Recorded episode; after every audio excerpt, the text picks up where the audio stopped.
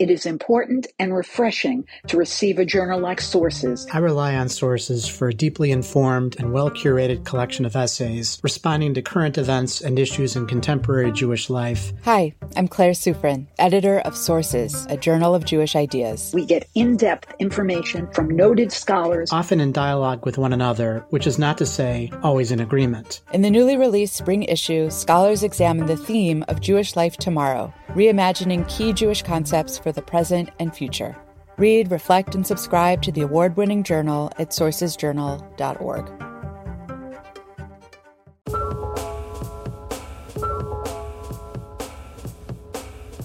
Hi, everyone, and welcome to Identity Crisis, the show about news and ideas from the Shalom Hartman Institute. I'm Yehuda Kurtzer, president of Shalom Hartman Institute North America, and we're recording in the morning of November fifth, ten forty-one a.m. I mentioned that time because right now in America, we're in a bit of a liminal space between the election that took place two days ago and the results that we are still awaiting, with the rise of partisan political tensions about the very basic activity of counting the American vote. A number of states are still outstanding, have not been called. And as a result, in this moment right now, when we're recording, we're in a little bit of a time capsule. It's possible that by the time that this podcast is being heard by all of you, the conditions around the American electorate will have changed. There will have been a president elected. There will hopefully have been both a acceptance speech and a concession speech, and we'll be at a different moment of time. But we are in a little bit of a time capsule in that our conversation today will reflect not knowing the result of that election. But our hope is, and really our goal for the podcast today, is in as much as neither I nor my guest are pundits about American political life, we will try to have spoken about a set of issues that transcend the particulars of who won and who lost, and try to engage some of the larger Jewish questions that have emerged from this election and that face the American people and the Jewish community as a result. My guest today, I'm delighted to be in conversation with my friend and my colleague, Doctor Elana Stein Hain, who is Scholar in Residence and Director of Faculty at the Shalom Hartman Institute of North America. Elana, thanks for coming on Identity Crisis. Oh, it's a pleasure. I'm really looking for ways to make meaning in this moment, so thank you. Fantastic. First of all, I don't know how you are in moments like this. Are you anxious about the election? Are you anxious as you wait for results? What do you do to cope with that anxiety? Or are you are you calm because they can't, can't fully control it? Well, so I really enjoyed seeing someone's post that they said they're nauseously optimistic. I think that captures the way that I feel. And the way that I deal with it is actually by trying to transcend it and not follow every back and forth. I've been to the MoMA in the last day. I've been learning some Torah in the last day. I have not been, I've not been tethered to my phone, as it were. How about you? I admire that. I don't usually get into a zone like this, but I have just been obsessively refreshing various news sites, have the T V on the background all day, been very unproductive. It's interesting, we closed our offices at the Shalom Hartman Institute North America on Tuesday as part of the Free and Fair campaign of a number of Jewish organizations that were giving their employees an opportunity not just to have the time to vote, but also to volunteer. And I felt in retrospect, I was fine on Tuesday. I could have had a perfectly productive workday, gotten my voting in, there was no line, but I needed Wednesday off because I couldn't really focus on anything. Yeah, I actually took Wednesday off so that I would be able to focus on what I wanted to focus on instead of having to focus on a humdrum, regular run-of-the-mill day, because that I don't think I could do. So now it's Thursday and we're both back at work and we're ready to try to talk about making meaning for the Jewish people out of this weird American moment. There are so many forces and variables at play here, not only a contentious partisan American moment, but obviously the pandemic lurking in the background of all of this. As, as we know, yesterday, not only was it the day after the election, but it was the most new cases of COVID that have emerged in America since the pandemic. So let's uh, let's try to build a little bit of a moral agenda for the Jewish community going forward. Let's start even with the buildup throughout the election, throughout the campaigns. What were the, what were some of the issues that you felt that you were seeing in the Jewish community in particular? We can come back to America uh, more generally, but in the Jewish community and the lead up to the election, I, I know that you were thinking a lot about the performance of American Jewish identity in the political process, but what were you noticing and what was exciting to you or causing you concern? Sure. So there are a few things, but I guess I'll start with the relationship between religion and politics, Jewish identity and politics. You know, we tell ourselves this story that American religion is privatized. meaning we have a separation between church and state.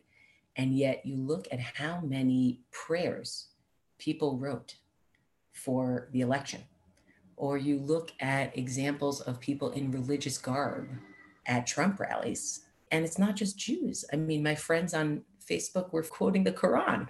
There's something here about the relationship between religion and politics that at first, or for a long time, I've been thinking of as almost a mistake, like don't hitch them to each other. But I don't think that's actually true. Meaning, I think if we're going to talk about Jewish ideas of what religion is, religion is not private. It actually is something that should shape the public sphere and the public discourse, what kind of culture you're creating, from the Bible to the rabbis. It's corporate. Religion is corporate. It's not just individual, and it's not just confessional. And I would like to interrogate a little bit more, I guess, two things. One is, why do I love when my side uses religion and Jewish values, but I hate when the other side does it? And I know the obvious answer is, well, I don't like how they're using it, but it might also be saying something about parts of my religion that I don't like, that's worth talking about.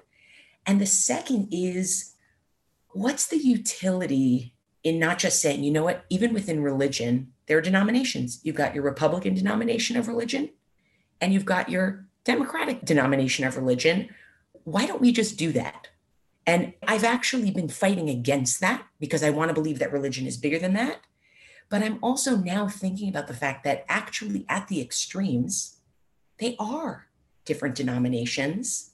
And at the same time, I'm worried about papering over the differences between people who vote Republican and the differences between people who vote Democrat, because there's more there. So an interrogation of religion and politics right now, I think, would be a great way forward for the Jewish community to think about itself. Great. So let's pull apart a couple of those pieces. The last thing you said about the extent to which these represent different denominations, I think, is a really important insight. You know, we've talked together over the years about the increased irrelevance of the traditional denominational framework and the rising irrelevance of a totally different denominational framework, which isn't about questions of Bible authorship as the dividing questions that really are political questions. I want to come back to that because it goes to the question of whether it's possible for these different religions to actually see themselves as part of the same corporate whole or not. It's a whole pluralism question. And by the way, spoiler alert, you know, you can have denominations for a long period of time until they actually become different religions. So one of the pluralism questions is whether they just represent worldviews that are basically unreconcilable. The first thing you said, though, was about our instinct to think that the separation of religion and state is because religion is the realm of the private. I would put it a little bit differently, which is America seems to know that religion is always going to be a domain of the public, but is working really hard through a separation of church and state to try to remind people that it can't dominate the public. So it's an effort to try to constrain religion into a place that it doesn't dominate our conversation. But inside the Jewish community, that's never going to happen, because what's the point of being a religious minority if you have to pretend that religion is entirely compartmentalizable? But the piece that I want to pick up on most, and I'd love to go further, is this. I like it when when Jews on my side enact their religion in connection to their politics, but I don't like it when others do it. I'm not going to put you on the spot to give an example on the other side, but I'd love to know, what is it that you like when it's on your side? Because I find myself kind of skittish on both. I don't particularly like when Judaism is reduced to Judaism wants you to vote for this guy or the other guy, especially when these are deeply imperfect human beings and that we're stuck with a two-party system, which forces us to be as though we're like really, really in favor of this team over the other team. And of course, there's things that I like and don't like. So what's the version of religion and politics that you like? What's the version of it that actually appeals to you? Sure. So let me clarify. I don't like the version that tells you to vote for a particular candidate and that your religion requires it. I do like the version of religious discourse and of religious tools to think about the values that are at stake. So when somebody says, when we look at our prophets, when we look at the Nevi'im, they basically say power at any cost is problematic from a Jewish, from a religious standpoint. That to me is a totally legitimate use of religion. That's in there. I read it on Shabbat morning in the Haftorah. That's right in there, right? The question is, you know, what's the other side of that equation? Meaning, are there voices within Jewish tradition, and there are, that certainly say that sometimes power at any cost is necessary, right? And I and I think what's happening there, meaning, I'm going to be totally frank. I have big problems with people supporting a candidate who's anti-democratic, who's scandalously unempathetic, who doesn't believe in the difference between truth and falsehood while wearing tzitzit and tefillin at a rally. I have a big problem with that, period. And I'm going to just name that. Well, let's talk about that, because there's an ends and means issue, right? Of if I believe that candidate X, and we're talking about the president, obviously. Yes. If you believe that the president embodies a set of views and behaviors that you feel are corrupt, but that the president has been reliably good about the Federalist Society order of judges that get you the perfectly decent human beings, ostensibly, right, with moral character, who have a very different vision of America and a very different religion and state, aren't you basically saying, I don't like that you're doing that with your tzitzit on at that rally, even though you're basically now conflating ends and means? So here's what I'm going to say, and this is why I think this is complicated, right? I have two questions when I see that happening. Number one is, hey, that's not fair. You're taking religious symbols that belong to all of us, and you're making them partisan. That's not fair. You can't take tefillin and use them like that because they belong to everybody. I'm just being frank. Like, that's really how I feel. And I'm sure that's how some people on the right feel when they see people protesting in a tallit. Yeah. A hundred percent. And I actually want to say, I understand that sense of discomfort. You're taking a symbol that is supposed to be common to everybody in your religious tradition, and you're saying, I'm using it for this. But the second thing is, I just want to be totally frank. What I'm really bothered by is I'm bothered by the fact that there are voices within my tradition that are comfortable with someone like Donald Trump. Like, I'm just, that's what I'm bothered by. I'm just going to be honest, meaning I'm uncomfortable with those voices within the tradition unless I agree with them at that moment. I, I'm just being totally, totally frank. And it's real. And actually, there's a sense of even revulsion. And I have to be honest, I'm not super comfortable with people wearing religious garb at any kind of protest. I'm not, meaning I'm not certain that that is the way that these things are meant to be used. And same goes for Rabbi Avi Weiss in a Soviet Jewry rally. Same goes for a pro-immigration rally. I'm not sure I'm comfortable with it. You're taking something, and that to me is you're narrowing it in a way. It's different than using arguments from your tradition.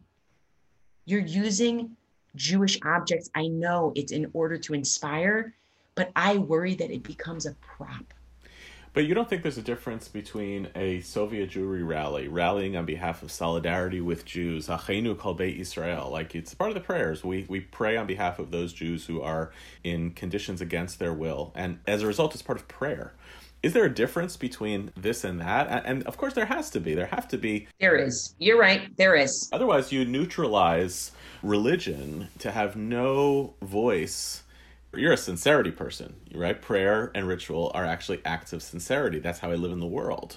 So I have to have some religious ritual vocabulary for which to do it. So how much is your resistance here? How much is it really partisan? I'm not antagonizing just to antagonize. I'm trying to tease out what generates this discomfort, because it's such a critical peoplehood question. It's not just, I don't like your politics. I don't like how you're leveraging my religion for those politics.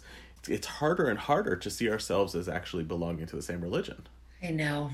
I think I will admit that a Soviet Jewry rally is different. And yet, what do you think is going through the mind of somebody who is wearing tefillin at a Trump rally? Israel, religious liberty, Jews. I, I'm not sure they think about it as any different, right? So what I'm saying is I'm in process of interrogating this question, because I really am not sure. I just know there's something that instinctively bothers me about it. And the fact is that if the American body politic or part of the American project is to basically say, we know that religion is going to come into the public square, but we're doing our best to try to keep it out, or to minimize its impact on others. What I wonder is, in the religious sphere, how much do you want to keep politics out of that? And how much is that making religion irrelevant, right? And then the question is, what if you're in the space between, meaning you're at a rally, it's a Jews for Trump rally, and you're basically trying to say, we appreciate what he's done for the Jews. We're not making laws here, and we're also not in shul. It seems to me you have two available options to contest the collapsing of religion and politics in the version that you don't like, which are either to try to argue for a total secularity. Let's pull these things apart from one another. I'm uncomfortable with tzitzit at a rally, and therefore I'm going to say these should be separate enterprises and separate businesses.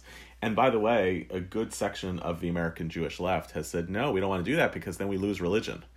You know, the whole project of Reverend William Barber and Rabbi Sharon Brous has been, no, you actually need a Jewish left that speaks in as full-throated a voice about the sincerity of the religious tradition to advocate for a very different political worldview. I mean, even Reverend Warnock, who's now in a runoff race for the Senate, is running as a reverend. That's not just his professional title. It's the driver. So that's one option, is to try to secularize, but it doesn't seem like the left is moving in that direction. And the other is a more full-throated, I just don't like what you're doing with my tradition. And I have a feeling, Elana, that that's what you're pushing towards, because I don't think you're a real separate thinker of religion on one side and politics on the other. And I guess, and here I'll push even harder, you know more than anybody how abundant this tradition is with available opportunities to exploit, to take its materials, and to make totally different political arguments in the world. And I really struggle with whenever anybody uses the phrase, not my Judaism, because it's actually weak. It's so selective to say, to pick the prophets, for instance, as opposed to, I don't know, Deuteronomy. Deuteronomy doesn't have the same vision as the prophets in terms of what should guide the social order. So what do we do then with a tradition that is so multivalent and a Jewish people that has so many available political options in which we can thrive? How do we hold this tradition together in some way? I think that if you are willing, if a person is willing, if a community is willing to say, I'm going to use a tallit at my rally, and I'm not going to be scandalized when you do it at yours, then that's something. But I don't know what happens when those people find themselves in the same prayer space, not in a political moment, and they're all wearing teletote. Does that come back into the spaces that are supposed to be a little bit less politically charged? And I think that's part of the possibility. Meaning, if you want to say, there really is, this is such a capacious tradition, and there are parts of this tradition that I'm very uncomfortable with. But if I'm going to be conversant and I'm going to be somebody who uses tradition and religion as part of my discourse, I have to be prepared for somebody else to be able to object on their own religious grounds. If we can do that, then I think we can stay together. And if we are in spaces where we are able to look at the same texts and the same rituals and not have to, each of us, give our valence to the exclusion of the other. If there are places, not neutral is wrong, it's just not explicit.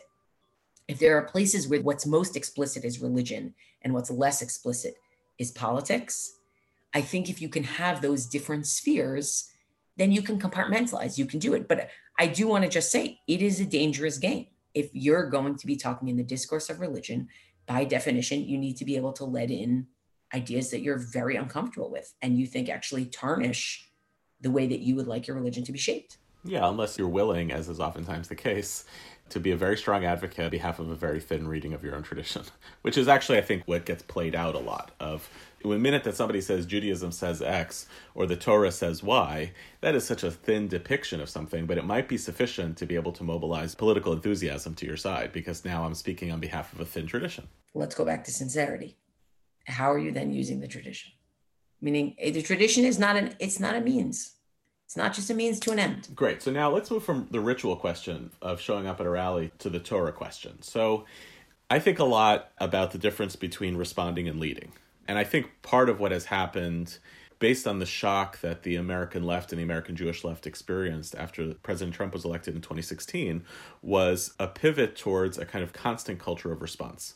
And I have a larger political grievance about it, because then you're not actually providing a vision of where you want to go. You're actually, you're constantly taking the lead from someone else about what you need to be talking about today. I think social media has that effect too. What's the conversation right now? Right? Like an hour ago, we were talking about this, but no, no, now an hour later, I'm bad at this on Twitter, by the way. Like I find interesting things to say like nine hours after someone else tweeted, and people are like, no, no, we've, we've moved on. We call that taking the local. That's right. I like that. Some of us only ride the local. Or Amtrak, as the case may be. So it does seem, though, that the world of Torah, the world of, let's talk about interpretation. The world of interpretation is also increasingly driven by the conversation of public policy. You see this happen all the time on listservs of educators or in Facebook groups of, does anybody have a source sheet on mass incarceration? Something is happening right now, and I need Torah. I need to excavate Torah to teach on it right now.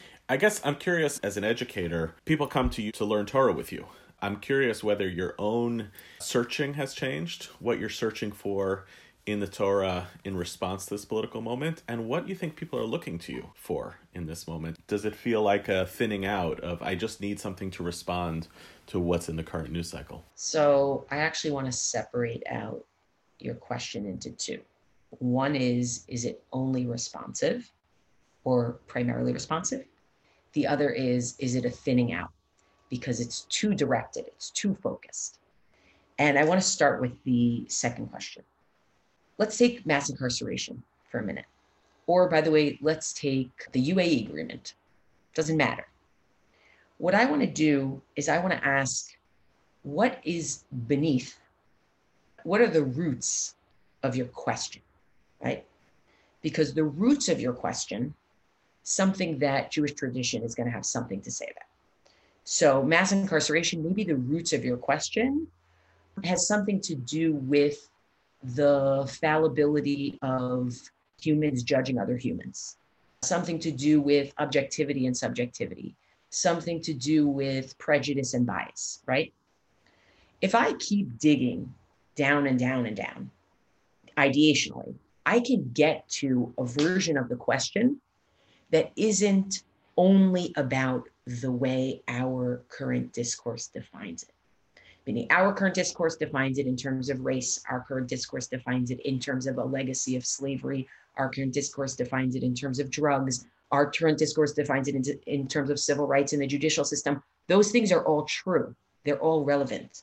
But I wanna know what is the perennial human question that is being adjudicated here. And once I know what that question is, first of all, that question will apply in many other situations as well, meaning mass incarceration will be a case study of it, but it will be a, a question that is actually bigger than that, even though, of course, mass incarceration itself is big enough, right? And then what I look for, and this is why I, I spend so much time in the rabbinic tradition, what I look for is I look for ways to problematize the simple answers. And if you can find texts and conversations within, and I'm going to go with the rabbis, if you can find texts and traditions within the rabbinic conversations that can actually pull out the big issues, then let's pull out the big issues and then people can push them different ways. In terms of the Torah that people are looking to me for right now, I think it may be different. Me and the Institute may be different, because in some ways what we do as an Institute is we help people understand where they are.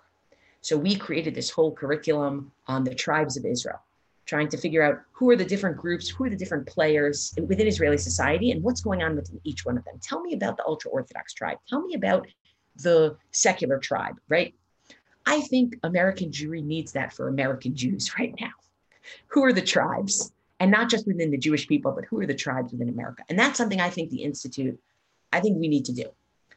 As for my own piece, in the coming weeks, I'm going to be doing a Talmud series on character. And the reason I'm doing a Talmud series on character and the limits of the law is not because I want to say Donald Trump is this, this, this, this, this. It's not because I want to say civil discourse is this, this, this, this, this. It's because what I see is an erosion of the importance of character in our society. And so what I'm going to do is I'm going to interrogate different ideas within the rabbinic tradition of where character comes in beyond law. And within each one of those, I'm going to problematize. I'm not going to just assume you should always go beyond the letter of the law. That's always the way. No, it's not. If you read the rabbinic tradition, they'll talk about places where it's actually dangerous to go beyond the letter of the law and places where you should. It opens a real conversation, a real debate where it's not simple, because it, it, it hardly ever is. Then the third piece I would say is that there are certain things about this election season that have just revealed that there are things that get a pass that I don't think should get a pass. And I'm not pluralistic about those things. So the fact that it's not a deal breaker that somebody could be almost reelected or maybe even reelected, even though they're anti-democratic and they, they attack the free press, I'm not pluralistic about that. There's no pluralism for me on that. And I want to know what kind of education does it take. And this is not just for the Jewish community, it's for the American community. So I don't know how to do that. But what kind of education does it take to remind people of the importance of democracy? What kind of education does it take to remind people of the importance of empathy? I think that answers your question. None of those are thin. To talk about the importance of democracy is not thin. It's actually saying this has to be the floor that our country is based on. But to talk about things where there actually are problematics, like cases of character where it's not always black and white, and not to be black and white about it, that gets rid of the thinness because it's thick. Right. That correlates with something that I've found that I, I find one of the most thrilling types of feedback that I hear about Hartman teaching is when someone will say, you know, I came in and out of this classroom and I still have the same political views, but this forced me to interrogate, to challenge my own views, to define them, to articulate them more compellingly, to regard them through a different kind of ethical frame than I might have done beforehand. And in doing so, it's a kind of advocacy for the tradition itself, that the tradition isn't so easily mobilized in service of either what I agree with or what I don't agree with. I guess, you know, maybe this is too banal to even say, it's just so much harder. My version of this, Elana, has been something I've been teaching on for the last few years, which is trying to make clear that the moral, the political, and the partisan are not identical, that they live along a spectrum, that those moral disagreements we have with other people have to be much bigger than they are constructed to being. And, and then you narrow your way to political, which is strategies, and partisan, which are teams in pursuit of those strategies.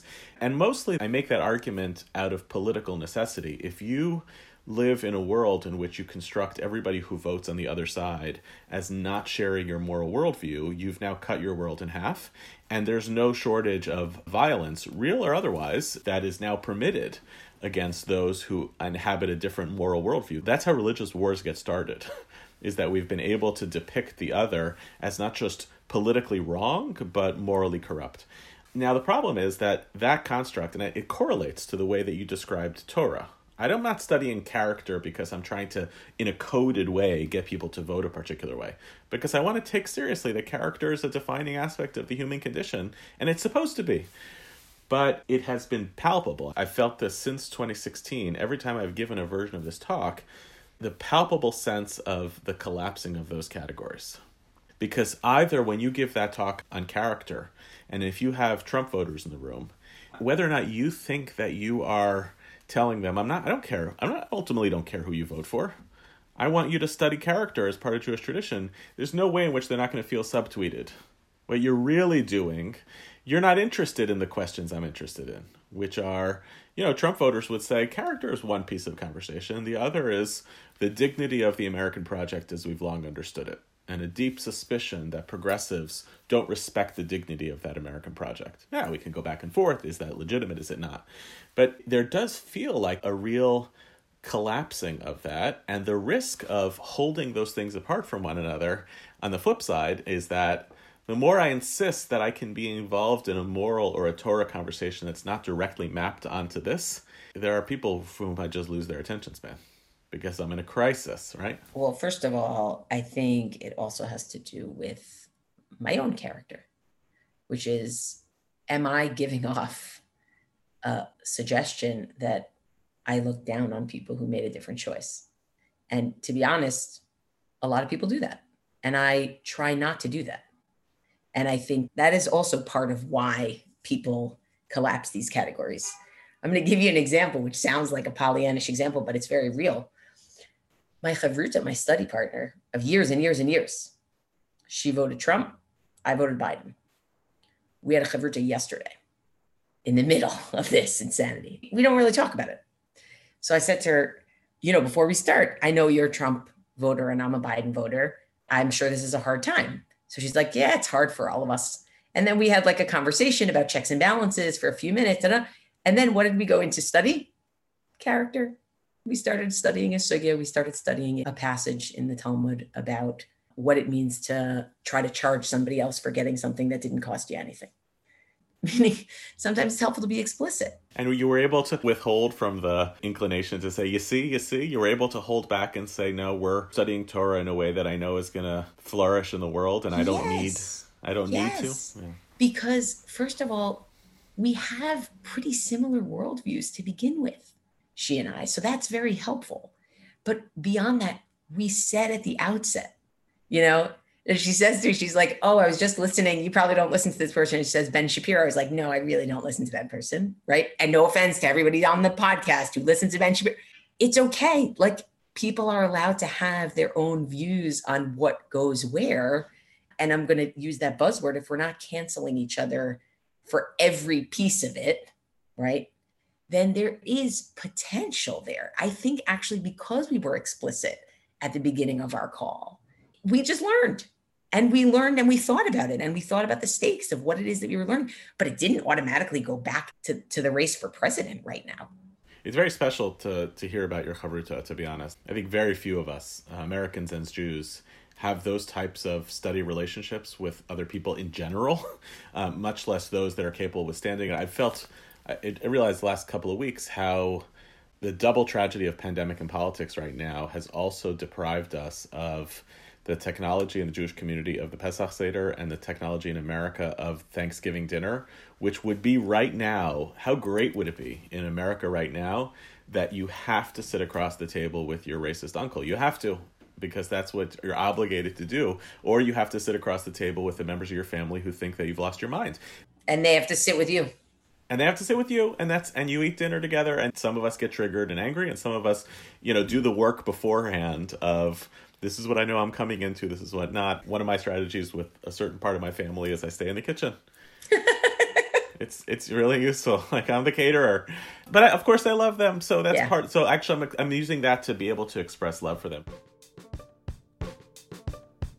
Hi, my name is Sabra Waxman, and I'm the Senior Marketing Manager at the Shalom Hartman Institute of North America. I wanted to tell you about an event next week, specifically for high school students.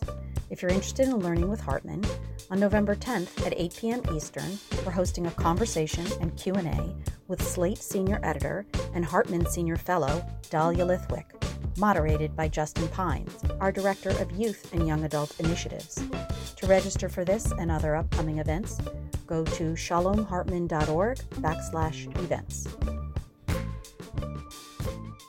But let's leverage off of this a little bit, which is the whole pluralism question. I know many Americans are really not ready to do that work of, oh man, turns out sixty-five million people voted for this other person who I think is going to be the downfall of Western civilization. And I have a lot of impatience for the kind of hillbilly elegyification of America post twenty sixteen. Like, oh, you have to read this book because it'll help you understand all of America. Wait, can I ask you why? I felt it was condescending and preachy. And as a result, it made me defensive against the issue of inability to see another person or be in their narrative is not always your own failing. Mm-hmm. There are ecosystemic reasons why we don't see each other's narratives. They have to do with where we live and how we live. Sometimes they're good reasons, which is, I disagree with you. Yeah. I think you're wrong. So I don't, I don't think it's going to happen through that type of thing. But there's no question that the health of our people, our community, is going to require this kind of bridge building. And I'm curious, A, what your own patience is for that and what you think we have to do to get there. Well, look, I actually think that we need to be taking our cue from people who are actually more vulnerable by the kind of arguments that are being had in the country right now. So I don't feel so vulnerable. I'm, I'm going to be honest. I feel very fortunate. Thank God I have the resources that I need. I have the community that I need.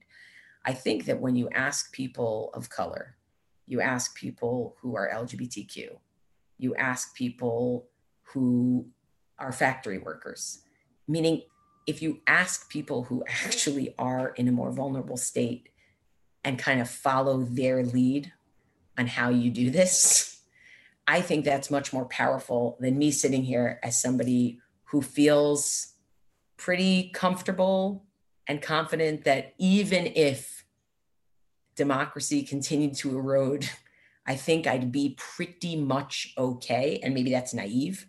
I think I'd be pretty much okay. I just, I don't think I can lead the conversation on that. I think you actually have to bring in voices. I was very struck by a friend of mine who is a person of color who wrote, "Don't paint anyone who voted for Trump as a racist. What are you even doing?" People vote for a candidate for a lot of reasons. People vote on the basis of taxes. People vote on the basis of religious liberty. People vote on the basis of what they think that person is doing to shake up what the usual norms are. Meaning, don't do that. And that's what I meant earlier when I said papering over the different reasons why people vote a certain way. I think that's dangerous also. Now, you might say what you were able to disregard in favor of, well, I like his Israel policies, I find that scandalous. You also might say to me what you were willing to disregard in favor of somebody who's not going to have those same Israel policies, I'm scandalized by that too. Meaning, I want to find the people whose lives and whose liberty is at stake. And I want to ask them to lead the way on this, because they're actually the only ones who can speak with a different kind of skin in the game. And I think we need their leadership right now. And it's on both sides. And I'm not talking about people who are racist being able to say, well, I understand Biden. That's not what I'm talking about. I, I, I'm talking about people who really have different moral calculuses, but share the same basic floor. Right. I mean, the obvious other piece of that, the problematic with that tactic of painting another side as embodying worldviews that you've already invalidated, is that it's not just that you can't talk to them, it's that you reinforce to them your very closed-mindedness and your inability to mount a credible alternative. There's just no version of "you're a racist" that enables me to start a conversation with you about race. There's no version of it, because now you've actually, you've decided this is the intolerable deviance. You are the intolerable deviant. I can't engage with you in any way. And in fact, I've assumed that you've now so clouded your moral vision that there's nothing else that you're capable of seeing. You see the world through a prism that's that's not worth exploring. Correct. For me. Correct. And I think I do want there, and there needs to be, and this, what really bothers me about how close this election is, and bothered that people are able to disregard the fact that the current president is unable to call out white supremacy. I am bothered by that. I think that should be a no-brainer, and I think it should be a deal breaker and any other cute term you want to use. This should be a sine qua non. Like, it's just, and yet at the same time, there are clearly people for whom, many people for whom, that was not a sine qua non. So if part of my hope is that that becomes something that is a deal breaker, I need to be in relationship, but it can't just be utilitarian. It also has to be like, tell me what's going on for you.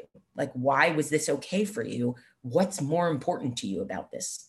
And is there a way we can find, you know, some common ground? And sometimes the answer is no. I'm not even sure I agree with you, Elana, about that as a sine qua non, because it's not because I'm more comfortable with racism. It's because maybe the line around pluralism and the ability to tolerate others, maybe it can never live through narrative, and it can only have a line at truth. When I believe that you're falsifying something, if I feel not falsifying something in the mythic spiritual sense, because almost all theories of human behavior are going to be mythic and spiritual, but I mean truth.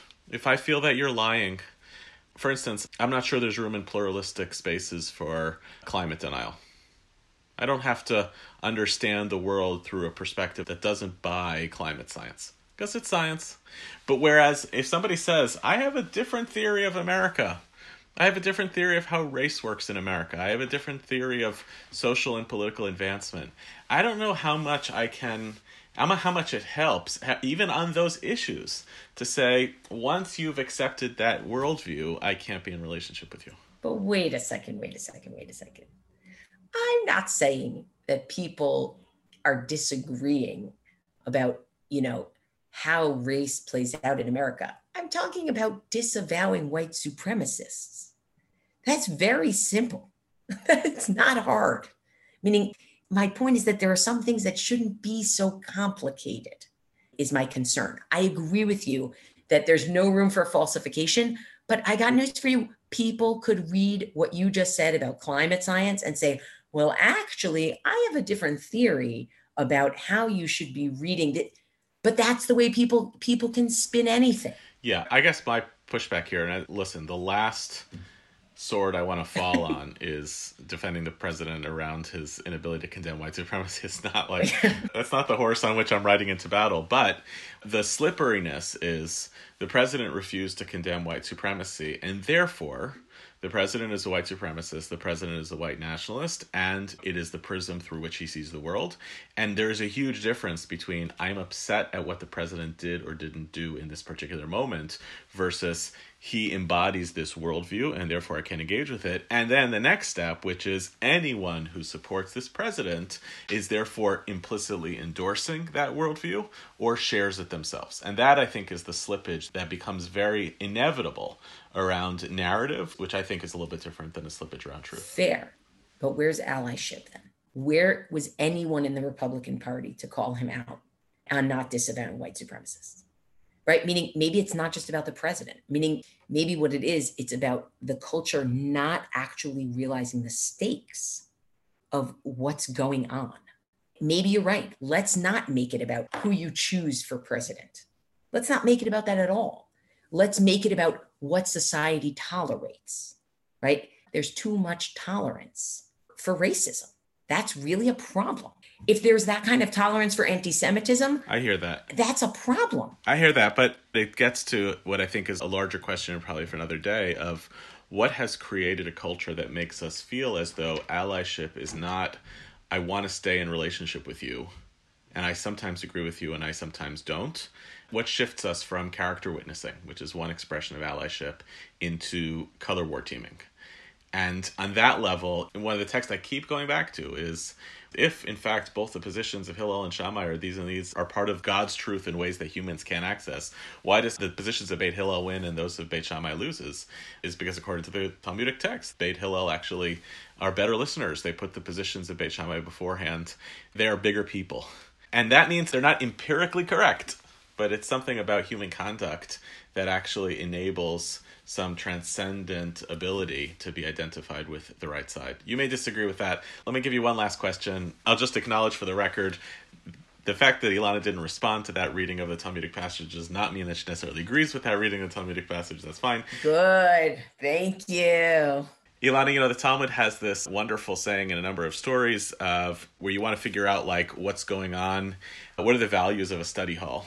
Is somebody will say to the child in the study hall, Psokli Psukha, what are you studying? And it's as though if you figure out what's going on in the schoolhouse, that tells a bigger story. So I feel like you're a walking Psokli Psukha. What Torah are you studying right now? Because I know that whenever something's going on in the world, you're thinking with text. So what's the text that you're thinking with? That's what I'm trying, what I'm trying to do. Well, first, I just want to say one last sentence on what we were just saying before, because I would be remiss if I didn't, which is I've dumped on Trump here a lot, which that's just how I feel. But I want to just take the prism of what we were just talking about in terms of tolerance, of like what happens when left-wing anti-Semitism becomes tolerable in American discourse and people don't call it out and people vote for the people who do it anyway and don't call it out anyway, right? I just want people to like switch their frame for a minute from racism to anti-Semitism. Okay, now we'll talk about what the verse is. Okay. Um, so there's this amazing, amazing, amazing rabbinic story, Agadah, in the Jerusalem Talmud first, and then in the Babylonian Talmud, that my friend Hannah Kapnick introduced me to. And it is a story of King David trying to build the foundations of the temple. He wasn't supposed to build the temple, but he wanted to build the foundations. And he's digging down deep because he wants to, these foundations to go all the way down to what the rabbis call the abyss, the tahom. He wanted to go deep, deep, deep into the earth. And he's digging, digging, digging. And he strikes something hard and he can't dig anymore. And he still hasn't found the abyss. And it turns out that something hard that he found was a piece of pottery, which, you know, in the ancient world is kind of It's like garbage, essentially, right? Very cheap. Found a piece of pottery, and he wants to lift up the pottery because he sees, like, he's going to lift it up and he's going to keep digging and eventually he's going to find the abyss. And the pottery talks to him and says, you can't lift me up. He says, what do you mean? He says, you can't lift me up. I'm here subduing the abyss. You pick me up, the abyss is going to come and flood this whole world. And, you know, King David has like a moment there. He's like, oh, you're telling me the thing that I was searching for is actually destructive? Oh, look at that. When did you get here? How long have you been here? Who are you? And this piece of pottery says, I've been here since the revelation. When God revealed God's self at Sinai and said, I am the Lord your God, the whole world was going to flood and God put me here to subdue it. And of course, David picks it up anyway, and the whole world floods. And there's a nice end to the story, which is, you know, one version is he prays and the water recedes. And another version of the story is somebody does some incantation and the water recedes. But the point is the water recedes eventually. But it's the line between our regular stable ground that we walk on and chaos is as thin as a piece of pottery. And if the pandemic didn't teach us that, I think the divisiveness in this presidential race could teach us that. I mean, to me, that's the verse. That's what I've been living with for eight months. And it's only more so. And I ask myself a lot, what's the piece of pottery? Who's the piece of pottery? And what kind of chaos am I going to bring about if I lift it up and I try to move it and I try to change it? And I just think there's a lot of Torah there that people could take in different directions. Why does David pick it up? I think he picks it up because he had one idea and he thought that getting to the abyss was going to build the foundations of the temple that he so wanted to build. He had very pure, beautiful motivations. And this piece of pottery told him, you're wrong. What you think you're going to do is actually going to be destructive. You're wrong. And I don't think he could hear that until it was too late. And so he didn't listen. I'm King David. Would have to listen to a little cheap piece of pottery for. We do that all the time. And it's it's in this conversation that we're having about pluralism. It's in this conversation of who do we discard? Who bothers us so much that we basically say, no, you are against my vision. My vision is this, and you are blocking it, and I'm going to move you out of the way. There is no moving people out of the way. There is no moving people out of the way. Even those who seem the most irrelevant to us, there's no moving them out of the way. How about especially those who seem the most irrelevant to us? Because we're probably just trying to move them out of the way instead of trying to move them. Yeah. I assume that the two reasons why David does this is, one, he believes that he can defeat the abyss. And the part of the story is of the hubris of thinking that. And in connection with that, maybe it's because if you think that the way that you're going to build an ideal society is by unleashing chaos and then enabling yourself to build on the foundations afterwards, bad news. That there's some amount of the chaos that we keep down, not because we think that we're in some way infinitely defeating it, but because it's part of our world and our job is to not let ourselves be distracted by it. Yeah. Yeah. I think that's fair, but I think it's crazy that we're having this conversation right now when I don't know what kind of chaos is going to erupt in the next few days. And some things are already starting. And how do you put that genie back in the bottle? Well, thank you, Elana, for that. Thank you for the Torah that you live and teach and embody all the time. I'll just, I'll say to our listeners, you know, I started this show by acknowledging the liminality of the moment that we're in, recording an episode prior to the results of an election. And it's very possible that when the episode airs, you will already know the outcome. But I would advise us, if I can be homiletical for a moment, to remember the liminal moments, even in the secure moments. There are truths that liminal moments tell us about ourselves, our beliefs, our hopes, or our fears, as much as, if not more, than those moments when things appear much clearer. And with that, I want to thank you all for listening to our show this week, and special thanks to Elana Stein Hain for being our guest. Identity Crisis is a product of the Shalom Hartman Institute. It was produced this week by Devin C. Coleman and edited by Alex Dillon. Our managing producer is Dan Friedman, with music provided by Sokol. To learn more about the Shalom Hartman Institute, visit us online on shalom hartman dot org. We want to know what you think about the show. You can rate and review us on iTunes to help more people discover the show, and you can write to us as well at identity crisis at shalom hartman dot org. You can subscribe to our show in Apple Podcast apps, Spotify, SoundCloud, Audible, everywhere else podcasts are available. See you next week. Stay safe, stay healthy, and thanks for listening.